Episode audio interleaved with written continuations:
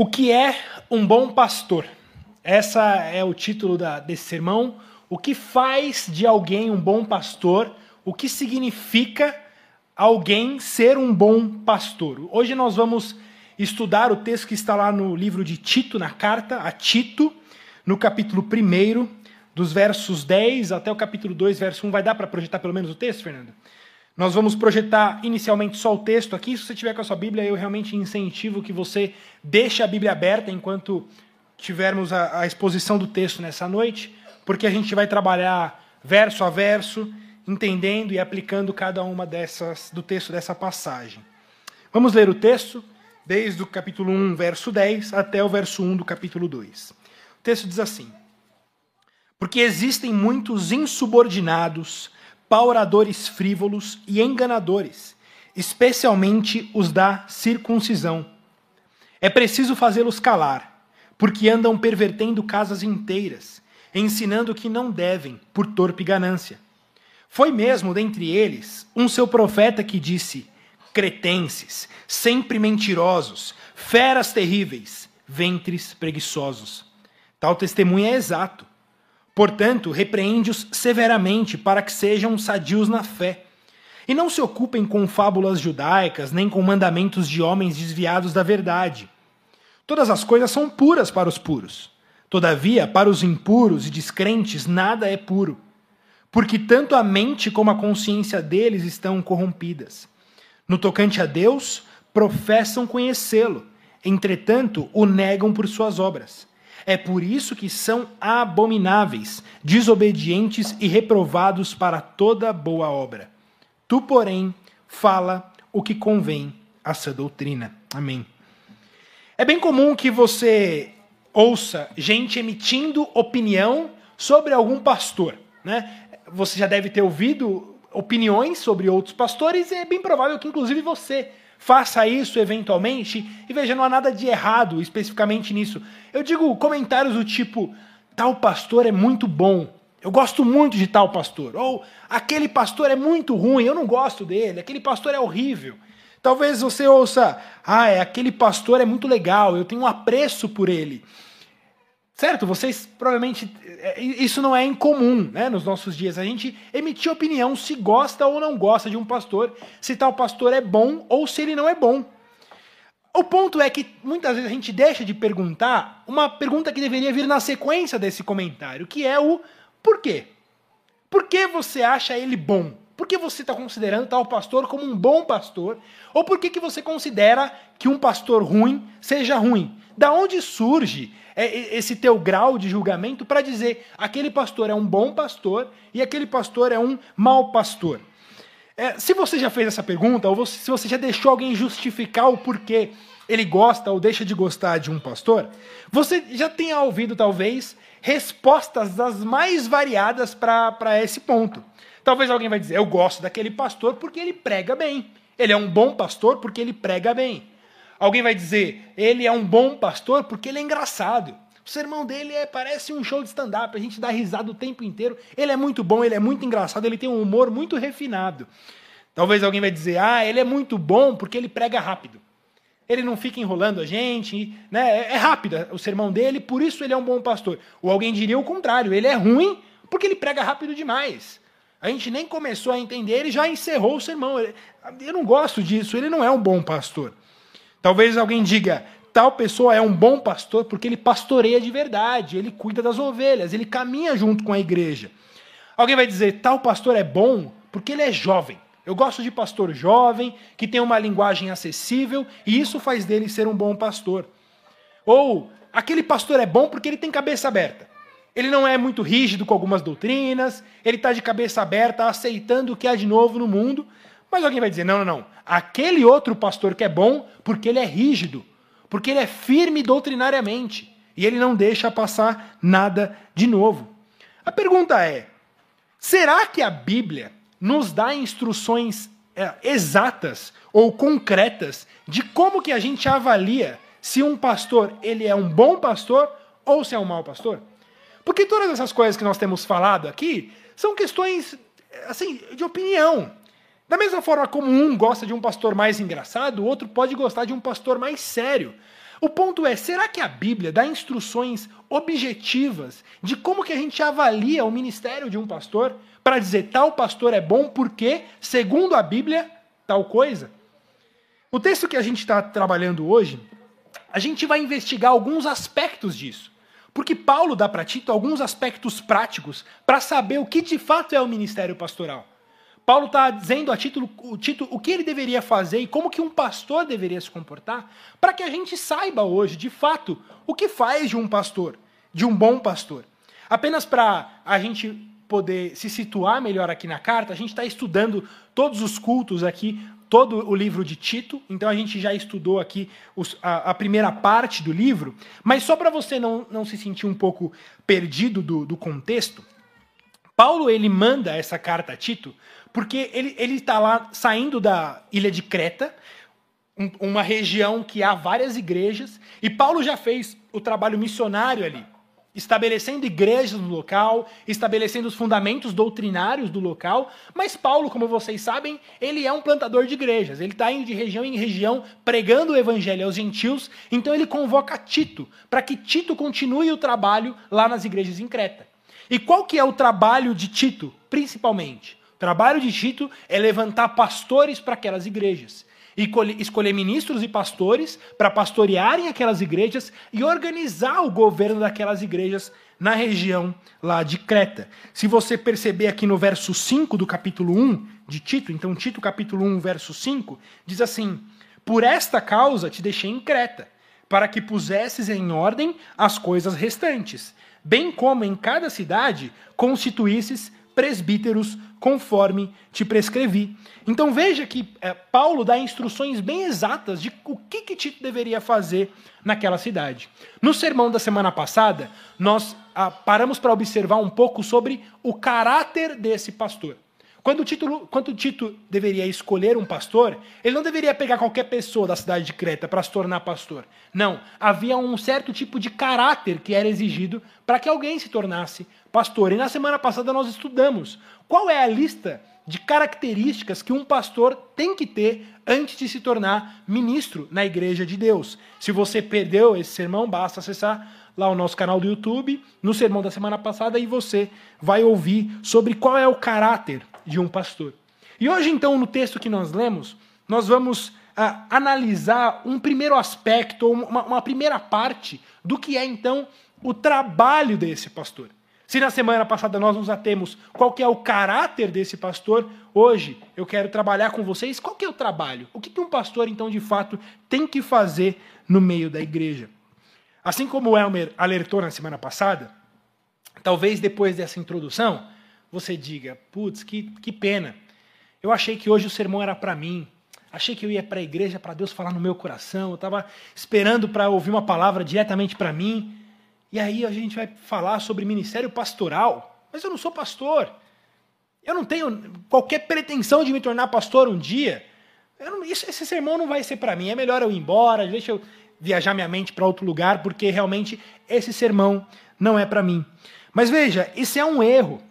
Porque Paulo, ele, ele manda de fato essa carta a Tito, mas de certa forma, essa carta que Paulo manda é para toda a cidade de Creta para que Creta, todos os membros da igreja de Creta, pudessem avaliar se os homens que estão à frente da igreja são de fato ministros fiéis a Deus. A igreja de Creta estava sendo invadida com vários falsos profetas, com vários falsos ensinamentos, não por culpa de Tito. Na verdade, Tito foi convocado para corrigir essa situação. Era culpa da própria igreja, dos próprios cretenses, que não tinham uma sensibilidade teológica suficiente para avaliar se aqueles que estavam ensinando na igreja falavam de acordo com as escrituras ou não. Por isso, esse tema, tanto do caráter do pastor quanto do trabalho do pastor, não é um assunto para ser tratado só num seminário, onde vai formar pastores. Não, mas esse é um assunto para que toda a igreja, todo membro de igreja, todo cristão esteja apto a avaliar os ministros que estão à sua frente. Tanto para que você possa dizer, tal pastor é bom com propriedade, sabendo o que você está dizendo, quanto para acompanhar e, e, e, e, reconhecer aqueles ministros que estão no nosso meio e fazem um trabalho de piedade diante de Deus. Então, esse é meu primeiro ponto aqui, para que você não desista desse sermão logo na introdução. Esse sermão é sim para você. Deus, ele quer que toda a igreja esteja plenamente apta a reconhecer aqueles ministros que estão em nosso meio. O verso 10, aqui, o primeiro, o primeiro verso que nós vamos trabalhar nessa noite, então, Tito capítulo 1, verso 10, diz assim: Porque existem muitos insubordinados, pauradores frívolos e enganadores. Veja que Paulo começa dizendo que a igreja está sendo bombardeada.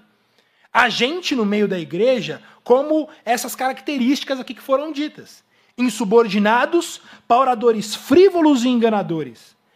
É interessante porque quando a gente fala da igreja ser bombardeada, a igreja ser atacada, a gente está muito atento aos ataques de fora. A gente diz, é verdade, a igreja está sendo bombardeada, a igreja está sendo atacada.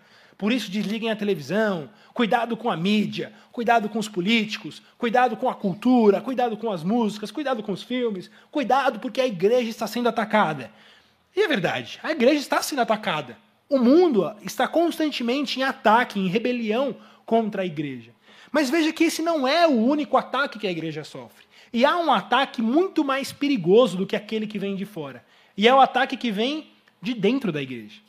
Num campo de batalha é muito fácil você reconhecer teu inimigo quando está do outro lado, certo? Com outras bandeiras, com outras cores vindo na sua direção. O problema é o inimigo que está infiltrado dentro do teu exército. É o inimigo que está do teu lado, dizendo que está marchando do teu lado, mas na verdade ele está a serviço do outro exército. E é isso que estava acontecendo aqui na igreja de Creta. Pessoas se colocando diante da igreja, ensinando todo tipo de loucura e erro teológico para prejudicar a igreja. Aqui Paulo nos fala pelo menos de duas características dessas pessoas que estão ali no meio. A primeira característica é que, a primeira característica é que eles são insubordinados. São pessoas insubordinadas, são pessoas que estão no meio da igreja, mas elas não aceitam qualquer tipo de autoridade. São desobedientes, incorrigíveis. Aqueles que não se submetem a nenhum tipo de autoridade, a nenhum tipo de disciplina que lhes seja imposta. Mas ele também fala que eles são pauradores frívolos e enganadores.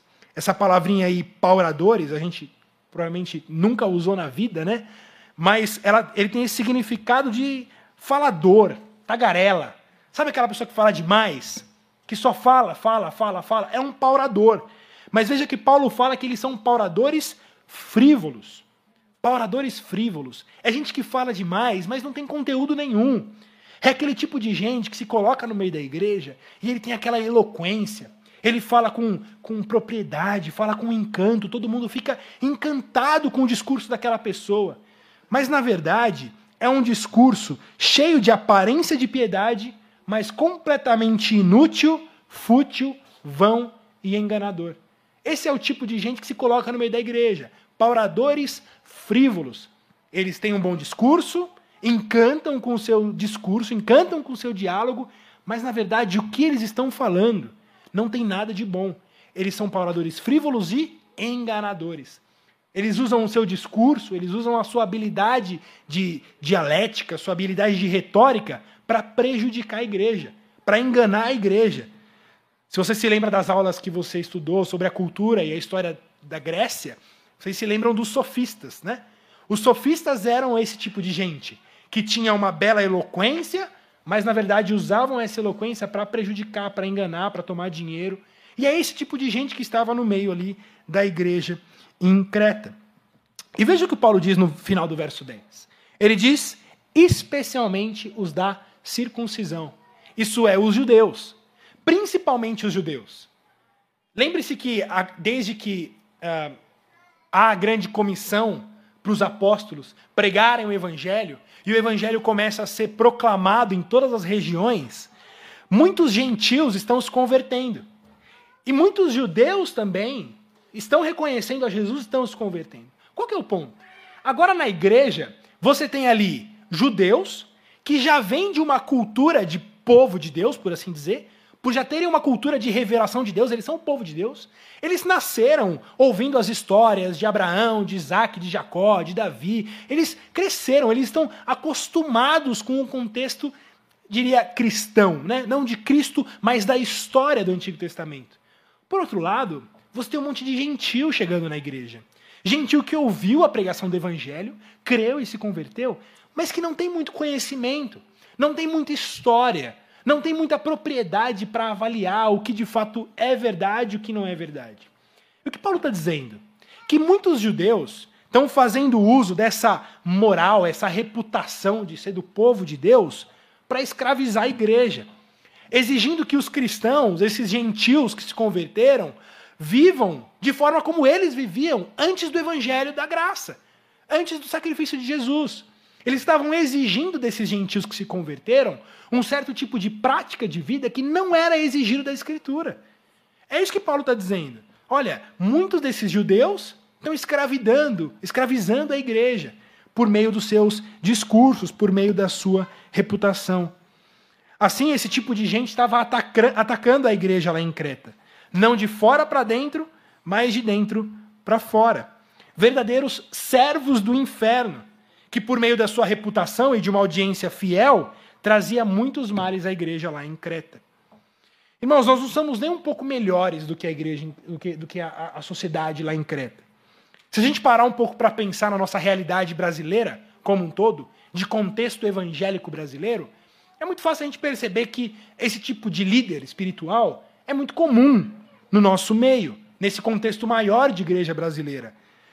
A gente está cheio de autodeclarados pastores, apóstolos e paipóstolos que trazem para si, inventam para si títulos e mais títulos, para fazerem da igreja o seu rebanho particular dizendo para a igreja que está conduzindo a igreja a Cristo, mas na verdade está conduzindo a igreja para longe de Cristo.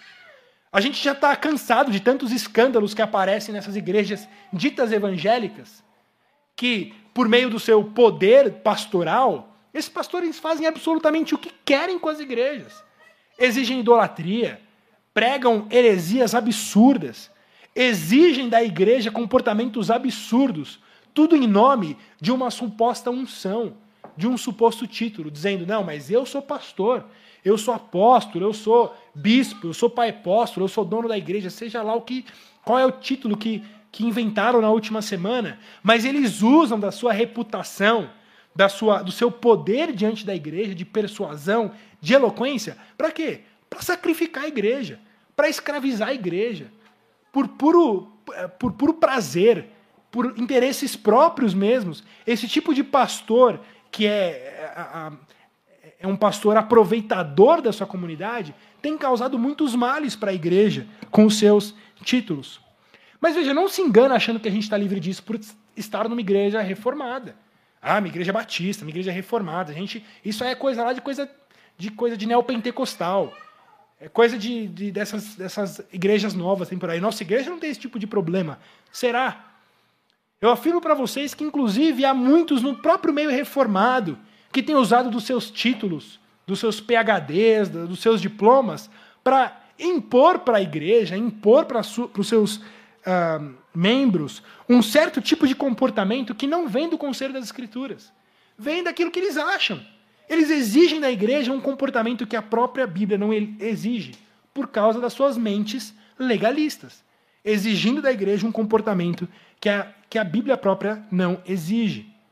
Lembre-se que Jesus já tinha falado sobre isso, né? Lá em Mateus 23, 13 e 15, Jesus dizendo contra os escribas e fariseus, os escribas e fariseus eram as autoridades religiosas do momento ali, ele diz assim: Ai de vós, escribas e fariseus, hipócritas, porque fechais o reino dos céus diante dos homens, pois vós não entrais, nem deixais entrar os que estão entrando. No verso 15 ele diz: Ai de vós, escribas e fariseus hipócritas, porque rodeais o mar e a terra para fazer um prosélito, e uma vez feito, o tornais filho do inferno duas vezes mais do que vós. É chocante esse texto, né?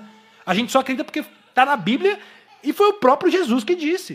Ele está dizendo: vocês saem por aí para evangelizar, para converter novas pessoas, novos povos, mas sabe o que acontece quando alguém se converte pela pregação de vocês? aquela pessoa se tornou duas vezes mais filha do inferno do que ela já era.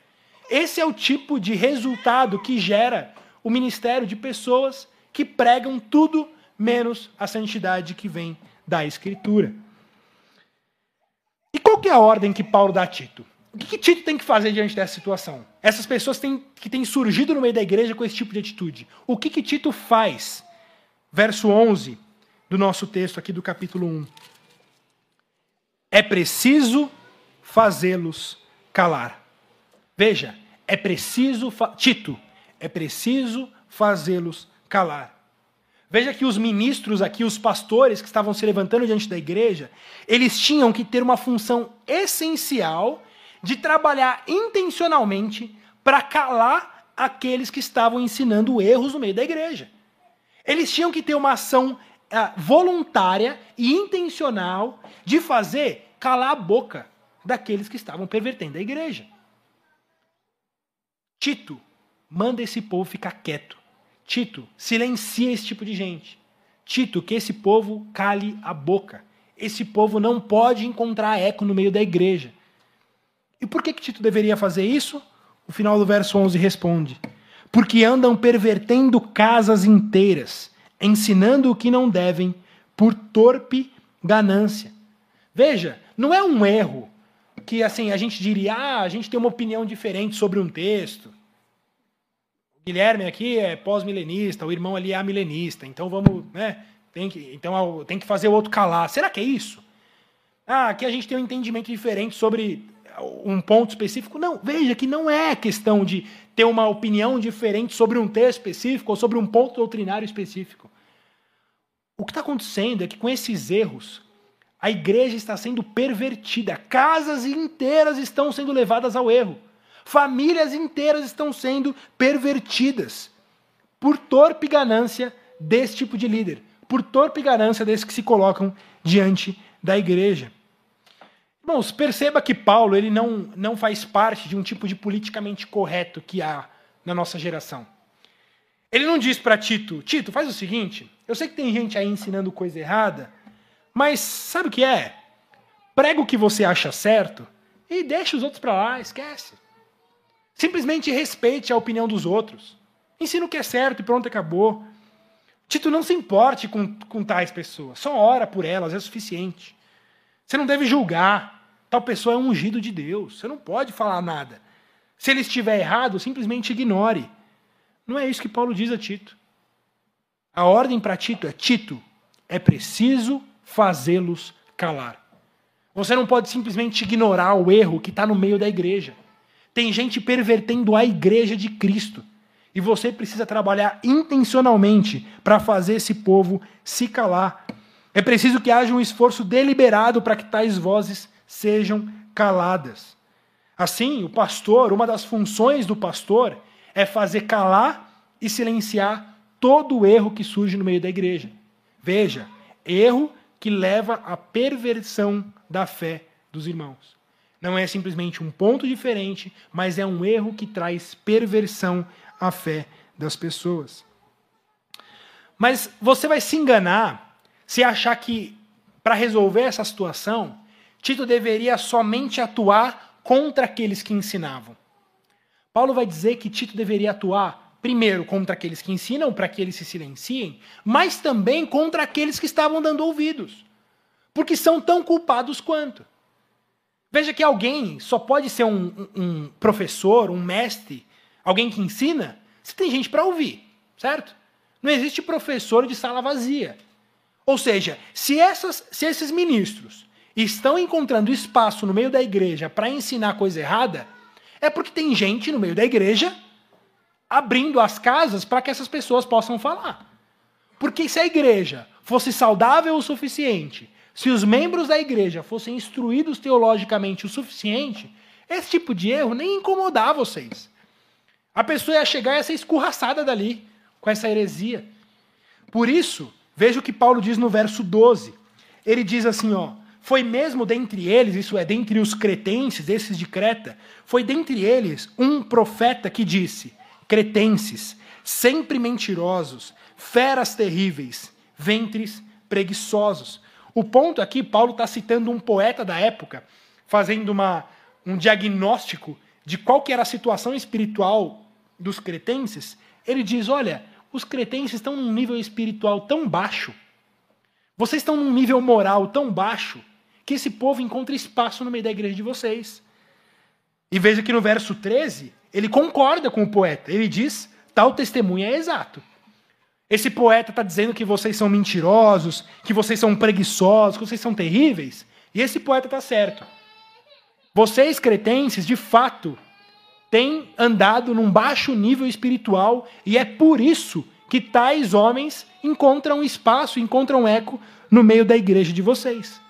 Por isso, Tito e os ministros, os pastores, não deveriam atuar somente contra aqueles que estavam ensinando erro, mas também para aqueles que estavam ouvindo o erro, para aqueles que estavam dando espaço para o erro. E como que Tito deveria fazer esse trabalho? No verso 13, na segunda parte, ele diz: repreende-os severamente para que sejam sadios na fé. Veja, para aqueles que ensinam, que se calem para que sejam silenciados, para que saiam do meio da igreja, para que não falem mais, para que não encontrem espaço no meio da igreja. E para aqueles que estão dando ouvidos, que eles sejam repreendidos severamente. Severamente. Veja que um dos objetivos do, da atuação pastoral, também, um outro objetivo, é, é, é promover uma fé saudável no meio da igreja. E, gente, isso vai passar inevitavelmente por disciplina, correção e admoestação. É impossível que a igreja chegue a um nível saudável de fé se os pastores não disciplinam a igreja, se os pastores não corrigem a igreja. E veja o que Paulo diz: repreende-os severamente. Repreende-os severamente. Aqui eu queria fazer um parênteses para dar uma palavra rápida sobre autoridade pastoral.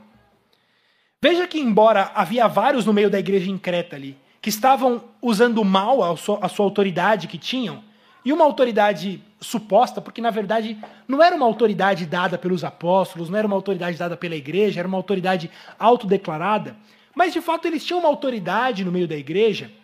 Veja que Paulo, quando vai atacar esse problema, Paulo não, não ataca a questão da autoridade em si.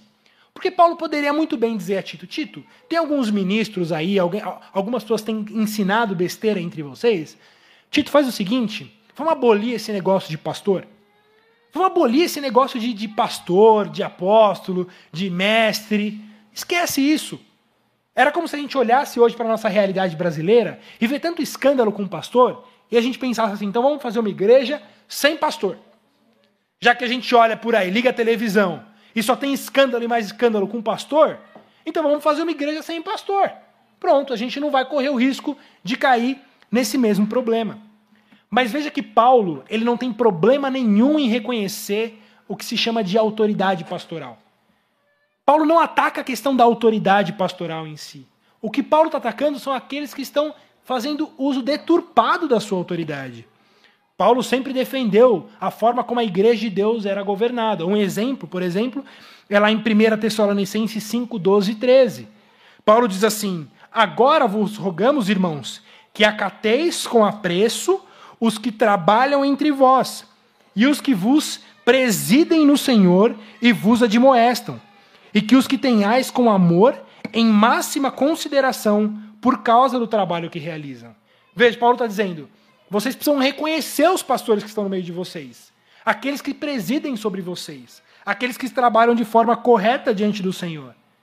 Irmãos, é muito comum que cristãos que foram machucados por experiências com pastores no passado vivam agora completamente desanimados com a questão da igreja. Eles, eles viveram num ambiente de, da, daqueles pastores autoritários e déspotas idolatrando e, e, e seguindo cegamente esses pastores. E aí eles, eles acabam caindo no erro, no erro oposto, de uma vez que foram iluminados e entenderam que aquela, aquela relação de idolatria ao pastor era um problema, eles acabam indo para o sentido oposto disso, que é o quê?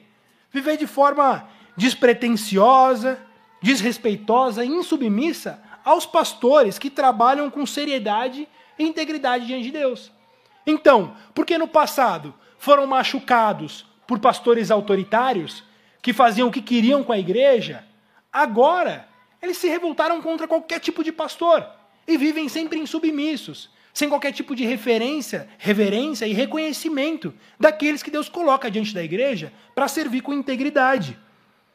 Irmãos, a gente não pode cair nesse erro. E eu não estou dizendo isso porque eu fui ordenado pastor aqui. Eu não estou dizendo isso em causa própria. Dizendo, olha, eu quero impor para vocês que vocês respeitem a mim o Elmer porque a gente merece isso, ou porque é, vocês devem isso para a gente. Não é isso.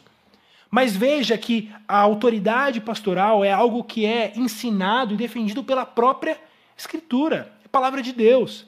Veja, por exemplo, aqui em Tito, ainda no capítulo 2, no verso 15, o último, capi, o último versículo do capítulo 2 de Tito. Veja o que, Tito escreve, o que Paulo escreve. Dize essas coisas, exorta e repreende também com toda a autoridade. Ninguém te despreze ninguém te despreze. Veja que é preciso ficar claro que quando eu estou aqui, ou quando o pastor Elmer está aqui à frente, a gente não está aqui como Guilherme ou como Elmer. Eu não estou aqui defendendo a minha própria honra, a minha, o meu próprio nome, a minha própria história, não. Quando nós nos colocamos diante da igreja, para conduzir a igreja como pastores dessa comunidade local, nós estamos aqui como pastores que foram ordenados pela própria comunidade que foram ordenados e, e reconhecidos com imposição de mãos pela própria comunidade. E isso traz implicações não só para mim e para o Elmer, mas para toda a igreja que está aqui. Se por um lado a gente tem a responsabilidade e a, e a, a, a, a missão de conduzir a igreja diante de Deus, e, e a gente tem funções que só a gente tem, por outro lado, a igreja tem a função de submeter aos pastores que estão diante dela. Veja, a gente não está falando de nada parecido com um tipo de subserviência que existe por aí. Desses autoritarismos que há por meio dos pastores à igreja. Não é isso. Mas a gente não pode correr o risco de, fugindo disso, fugindo desse tipo de relação é, absurda que há em relação a pastores, cair no erro oposto de achar que ah, o pastor é, é qualquer um, não faz diferença nenhuma. Não há diferença nenhuma. E há. A Bíblia é clara em dizer que os pastores presidem a igreja e exercem autoridade na igreja. Mais uma vez, isso não é para trazer um jugo sobre vocês. A gente não está exigindo aqui um, um, certo tipo de tratamento de semideus. Eu não quero que ninguém agora, agora não pode mais chamar o Guilherme de Gui. Agora tem que chamar de reverendo Guilherme. Não é isso. Não é isso mesmo. Vocês sabem que longe disso. O ponto é que isso traz implicações. Quando a gente disciplina alguém, quando a gente corrige alguém, quando a gente ensina, a gente está aqui fazendo isso diante de Deus, com a autoridade que foi concedida por Deus e pela própria igreja. Se você se lembrar, por exemplo, lá em Timóteo, 1 Timóteo capítulo 4, verso 14, Paulo dizendo a Timóteo, ele diz assim: Timóteo, não seja negligente com seu dom. Lembre-se que você foi ordenado com imposição de mãos. Ele está dizendo, aquela ordenação que você recebeu, aquela oração de imposição de, de, de mãos que você recebeu, aquilo é um memorial na tua vida para que você não despreze o dom que Deus te deu. Mas, de certa forma, irmãos, esse memorial da ordenação que há no meio de uma igreja, ele é um memorial não somente para os ministros, mas para a própria igreja, dizendo: nós ordenamos esses homens. Nós ordenamos esses homens para presidir a igreja de Deus e nós nos colocamos voluntariamente sob a autoridade desses que colocam diante, que andam com integridade e, e, e presidem a igreja de Deus. Fecha parênteses. Assim, voltando aqui ao nosso texto, é, fica muito claro que o pastor tem pelo menos duas funções. Ele tem a função de espantar os lobos que querem atacar as ovelhas, ou seja, nesse sentido de fazer calar aqueles que estão trazendo erro. E ele tem a função também de disciplinar as ovelhas, de corrigir as ovelhas, de repreender severamente as ovelhas que têm andado em erro. Se a gente se lembrar da figura do pastor, lembra do pastor que tem aquela. Você lembra, Gabriel, que o pastor tem aquela. o cajado, né, a vara e o cajado. Essa vara e o cajado, ele tem esses dois significados. Com a vara, ele espanta aqueles que atacam a igreja. Com a vara, o pastor, a igreja, né, o, o rebanho, o pastor com aquele cajado, ele vai espantar os animais, vai espantar os lobos que têm chegado para atacar as ovelhas. Mas aquele gancho, ele serve exatamente para trazer a ovelha para perto. Para trazer, é o que o pessoal fala, né? Ah, aquela pregação foi uma cajadada, né? Dizendo, é, é essa parte de, de, de fato, corrigir o membro, corrigir a ovelha, chamar a ovelha para perto, tirar a ovelha de lugares perigosos. Nós lemos, por exemplo, o Salmo 23 no começo desse culto, e o salmista diz: A tua vara e o teu cajado me consolam. Ou seja, na disciplina e na correção, quando o pastor atua defendendo as ovelhas e corrigindo as ovelhas, isso é consolação para a igreja. Veja que Paulo diz: o objetivo dessa repreensão severa não é para que o, o pastor acabe com uma ovelha, para que o pastor seja severo com uma ovelha e, e, e seja assim maquiavélico, sabe? Não é isso. Qual é o objetivo? Para que sejam sadios na fé. Esse é o objetivo da repreensão. Quando alguém passa por disciplina, quando alguém é levado à disciplina no meio da igreja, o objetivo nunca é dispersar essa ovelha que está ali. Nunca é tirar ou desanimar essa pessoa que está aí. Pelo contrário, o objetivo é fazê-la mais forte. O objetivo é torná-la mais sadia na sua fé. Nunca na, na intenção de destruir alguém, mas sempre na intenção de restaurar tal pessoa. Dos versos 14 a 16, Paulo volta a falar da conduta desses falsos mestres, dando mais uh, detalhes de como que eles trabalham e o que, que eles fazem no meio da igreja. Veja, e não se ocupem com fábulas judaicas, nem com mandamentos de homens desviados da verdade. Todas as coisas são puras para os puros, todavia para os impuros descrentes nada é puro, porque tanto a mente como a consciência deles estão corrompidas. No tocante a Deus, professam conhecê-lo, entretanto, o negam por suas obras. É por isso que são abomináveis, desobedientes e reprovados para toda a boa obra.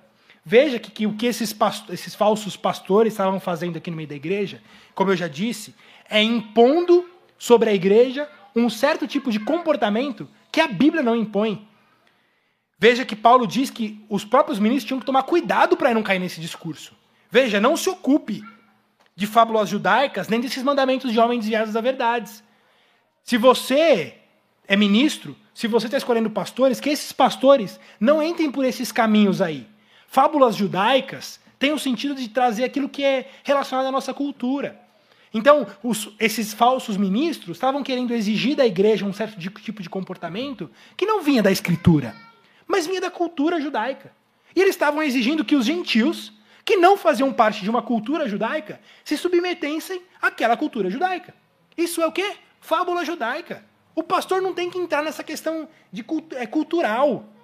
Ah, porque eu gosto disso. Ah, porque eu gosto que pastor pregue de terno, e se não prega de terno é um absurdo, é uma loucura, é, é heresia. Mas, peraí, isso, isso é escritura ou isso é cultural? O que Paulo está dizendo é: não se apegue a essas questões culturais, não se apegue a essas fábulas judaicas, não se apegue a mandamentos de homens desviados da verdade. É, Paulo também tratou disso lá na igreja de Colossos, lá tem um texto muito, uh, muito claro sobre isso, eu quero ler com vocês, em Colossenses 2, 18 a 23. Paulo está dizendo assim à igreja: não permitam, não permitam que ninguém que tenha prazer numa falsa humildade e na adoração de anjos os impeça de alcançar o prêmio. Tal pessoa conta detalhadamente suas visões e sua mente carnal a torna orgulhosa. Veja, parece muito com o tipo de, de uh, líderes que a gente vê hoje. Ah, eu tive uma visão. Ah, eu tive um sonho. Então eu tive uma revelação particular. Então agora Deus me, me disse que vocês têm que viver dessa, dessa forma. Trata-se de alguém que não está unido a Jesus, não está unido à cabeça, a partir do qual todo o corpo, sustentado e unido por seus ligamentos e juntas, efetua o crescimento dado por Deus. Já que vocês morreram com Cristo para os princípios elementares deste mundo, por que é que vocês, então, como se ainda pertencessem a Ele, se submetem a regras? Não manuseie, não prove, não toque. Todas essas coisas estão destinadas a perecer pelo uso, pois se baseiam em mandamentos e ensinos humanos. Essas regras têm de fato aparência de sabedoria com sua pretensa religiosidade, falsa humildade e severidade com o corpo, mas não tem valor algum para refrear os impulsos da carne. Gente, esse é um dos textos mais claros sobre o tema. Veja que ele diz: como que vocês, que foram iluminados pelo evangelho da graça, se submetem a qualquer pastor que aparece sobre vocês e querendo impor sobre vocês um tipo de comportamento que não vem da Escritura. O pastor vem diante de vocês e fala: Ó, oh, não pode tocar nisso, hein? Não pode assistir isso, hein? Não pode provar aquilo, hein? Mas você diz, pastor, mas aonde está o texto? Você pode me mostrar? Não, não, não, isso aí faz parte da minha visão. Isso faz parte de uma revelação que eu recebi. Não, mas eu queria ver na escritura. Onde que está isso? Isso vem de Deus. Não, não, não. Isso faz parte do entendimento da igreja. Já viu isso? Ah, a minha igreja não permite que tal coisa faça. O meu pastor não permite. Veja que Paulo está inconformado. Como alguém pode submeter a uma coisa dessa? E veja que não é uma coisa, ah, isso ficou lá no passado. A gente vê gente submetendo a isso, gente inteligente, gente estudada, gente com mente iluminada, mas se submete voluntariamente a um certo tipo de escravidão que não faz sentido. E aí veja o que Paulo diz aqui no, no, no final desse verso. Ele diz: essas regras têm aparência de sabedoria. Sabe por quê? Porque um pastor que chega cheio de regra, que chega ditando regra para tudo que é lado, ele traz uma aparência de nossa, que homem santo. Esse é um cara que busca santidade mesmo, porque veja quantas coisas ele restringe, quantas coisas ele controla. Veja, tem aparência de sabedoria com sua pretensa religiosidade, falsa humildade e severidade com o corpo, mas não tem valor algum para refrear os impulsos da carne. Veja qual é o perigo.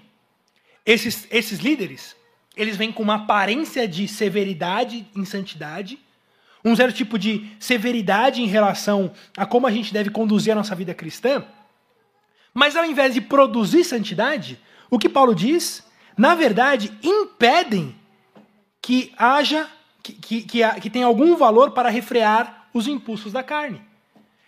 Eles focam tanto em não prove, não, não experimente, não vista, não, enfim, não, não, não, não, não beba, que aí quando tem que buscar a verdadeira santidade, o foco, o povo é adúltero, o povo é mentiroso, é ladrão, falta no trabalho, arruma atestado falso.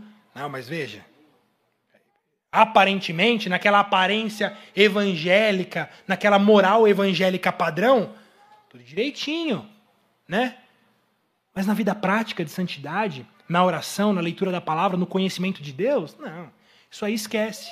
É isso, é esse tipo de gente que produz uma igreja ah, legalista, que traz regras e mais regras, mas que aí a verdadeira santidade é abandonada. É o tipo de gente que trata teologia como sentimento. Sabe, gente que trata teologia como sentimento? Ah, eu não creio nessa doutrina. Por quê? Porque eu não gosto dela. E daí que você não gosta dela? Se é verdade, é verdade. Toda verdade é verdade de Deus. É a palavra que diz que a gente não pode nada contra a verdade, senão em favor da verdade. Ai, não pode fazer isso, viu, gente? Mas por que, que não pode fazer isso? A Bíblia ensinou que não pode? Não, não, eu não gosto. Não, mas peraí, o pastor não gosta, ou um líder não gosta de, de tal atividade ou de tal prática, e aí ele está impedindo que toda a igreja também seja impedida disso? O ponto é, se não parte das escrituras, nenhum pastor ou nenhum líder tem autoridade para dizer se você pode ou não pode fazer alguma coisa. Se vem das escrituras, então vem das escrituras. Deus que ordenou, está aqui, vamos ler, vamos examinar e a gente vai enxergar no próprio texto como que a gente deve viver uma vida de santidade. Agora, a partir do momento em que o líder espiritual se coloca impondo sobre a igreja certos tipos de comportamento, certos, certos tipos de prática que não vem da Escritura, que tal pessoa seja calada. Porque isso perverte a igreja de Deus. Isso faz com que a igreja de Deus se afaste da verdadeira santidade. Eu gosto muito de uma frase de Spurgeon, que ele dizia na sua igreja: Eu não prego nove mandamentos, nem onze mandamentos. Eu prego dez mandamentos. Qual é o significado disso? Eu não prego nove mandamentos porque eu não, eu não tenho autoridade para tirar aquilo que Deus mandou.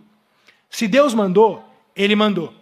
Eu não posso chegar aqui para vocês e ensinar nove mandamentos e falar, não cobiçarás? Ah, não, vamos ficar só com nove, vai. Cobiçar pode, não tem problema nenhum, não faz mal a ninguém. A cobiça não vai atingir ninguém, só está no seu coração. Então cobiçar pode. Spurgeon dizia, eu não posso fazer isso. Eu não posso pregar nove mandamentos. Deus mandou dez. Tudo que Deus mandou precisa ser pregado. Mas eu também não posso, da mesma forma, Pregar 11 mandamentos. Querer impor sobre a igreja coisas que Deus não impôs. Querer exigir da igreja um certo tipo de comportamento que a própria Bíblia e a própria Escritura não manda. Irmãos, naquilo que Deus ordena, sejamos sérios, sejamos corretos, sejamos severos, porque Deus ordenou. Deus mandou e a gente tem que viver e tem que perseguir a santidade. O pastor aqui, o ministro aqui, não está aqui para tirar nada que Deus de fato tem ordenado. Mas, por outro lado, se Deus não mandou, se Deus não exige, nenhum homem, nenhuma instituição pode impor sobre a igreja um comportamento que não parte das Escrituras. E o que, que Tito deve fazer? O que, que os pastores devem fazer, por fim? No, no verso 1 do capítulo 2 está a conclusão e o fundamento de tudo. Ele diz: Tu, porém, fala o que convém à sã doutrina. Tu, porém, fala o que convém à sã doutrina. Isso é, em suma, onde está fundamentado o que é um bom ministro, o que é um bom pastor. Se o que ele faz e o que ele fala vem das Escrituras, aí está um bom pastor. Se não estiver, que seja calado e rejeitado. Quando a gente vai avaliar se um pastor é bom ou se ele não é bom, o ponto é: ele está fundamentado nas Escrituras? Ah, mas ele é mais engraçado ou menos engraçado, ou ele é mais, é, mais erudito ou menos erudito. Gente, isso aí é, é, é detalhe. Isso não faz de alguém um bom pastor ou um mau pastor. O ponto é, ele abre e proclama as escrituras. O que ele fala vem das escrituras? Ou ele, ou, ou ele sobe no púlpito para ficar contando as histórias da infância dele? Ele sobe no culto para contar as suas próprias experiências, a forma como ele viveu, a forma como ele enxerga. Não, o pastor não tem autoridade para fazer isso.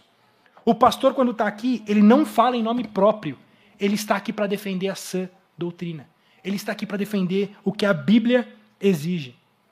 Você já viu aqueles ministros que se colocam com aquela gola clerical? Você já viram aquela gola clerical? Que é aquela camisa que fica fechada aqui até o fim, é, uma, é um colar branco que, que passa aqui e fica aquele quadradinho branco né, aqui na, na frente.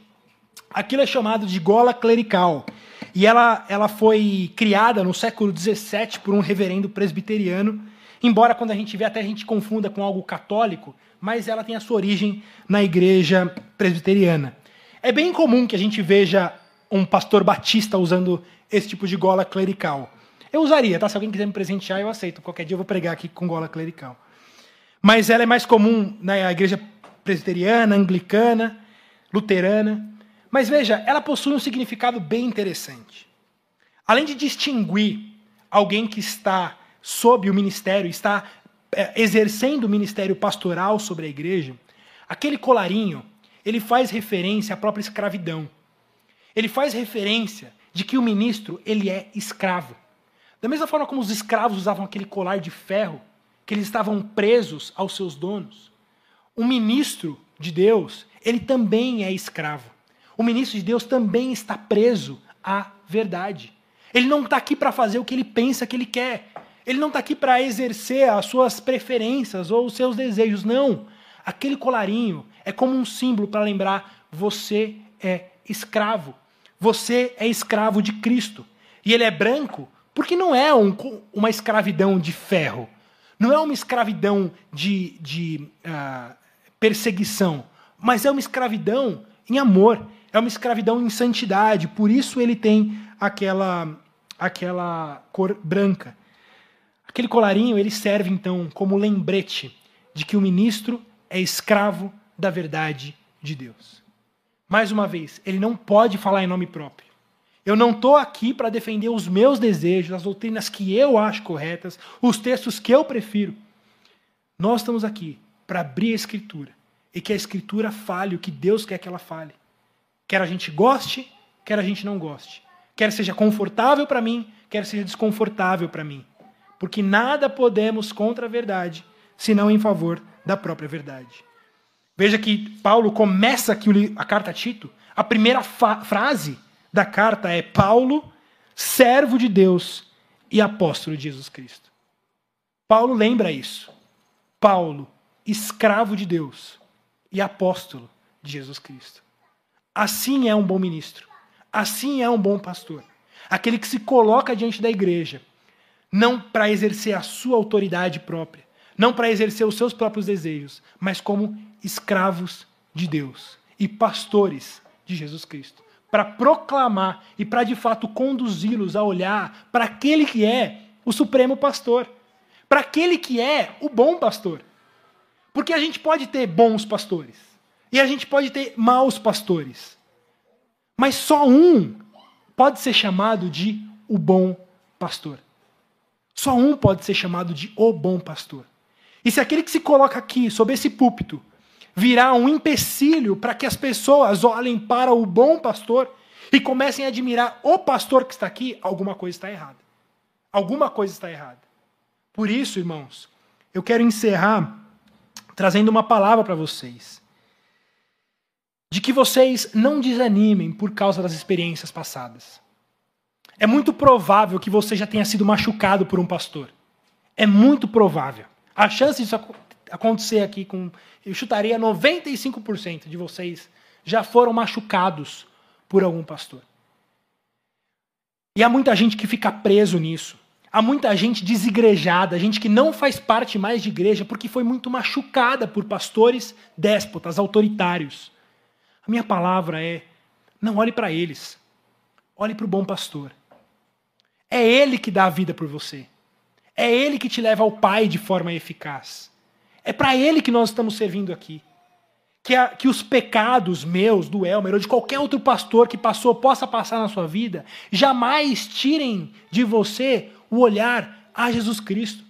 É a Ele que nós perseguimos, é a Ele que nós seguimos e só a Ele que nós prestamos culto. Não sou eu que te salvo, não é um pastor que te salva, mas é o bom pastor. É Ele que dá a vida por você. Da mesma forma, às vezes a gente está preso ao passado por experiências boas. A gente lembra com tanta nostalgia de um pastor bom que a gente teve, que a gente nunca mais consegue congregar em outro ambiente dizendo: ah, aquele pastor que eu tive lá na década de 80, aquele foi um bom pastor. Lá eu tive uma experiência muito boa. Eu nunca mais vou conseguir congregar em outra igreja, porque aquele foi um pastor que me ensinou. Da mesma forma, irmãos, não fiquem presos a boas experiências com pastores no passado. Mais uma vez, o nosso olhar deve estar tão somente voltado para o nosso Senhor Jesus Cristo. Ele é o supremo bom pastor. Só a Ele prestamos culto, só a Ele adoramos, só a Ele seguimos. Nós somos escravos de Jesus Cristo e queremos que Ele, e somente Ele, seja adorado e reverenciado entre nós. Seja por meio do trabalho dos pastores, seja por meio da adoração de toda a congregação. Amém? Vamos colocar em pé. Eu quero encerrar lendo o texto que está lá em João 10, dos versos 11 a 16, para que a gente encerre esse, essa pregação, adorando e reverenciando o nome de Jesus, o supremo bom pastor. Jesus diz assim: Eu sou o bom pastor. O bom pastor dá a vida pelas ovelhas. O mercenário que não é pastor, a quem não pertencem as ovelhas, vê vir o lobo, abandona as ovelhas e foge. Então o lobo as arrebata e dispersa. O mercenário foge porque é mercenário e não tem cuidado com as ovelhas. Mas eu sou o bom pastor. Conheço as minhas ovelhas e elas me conhecem a mim. Assim como o Pai me conhece a mim e eu conheço o Pai, e dou a minha vida pelas ovelhas. Ainda tenho outras ovelhas, não deste aprisco.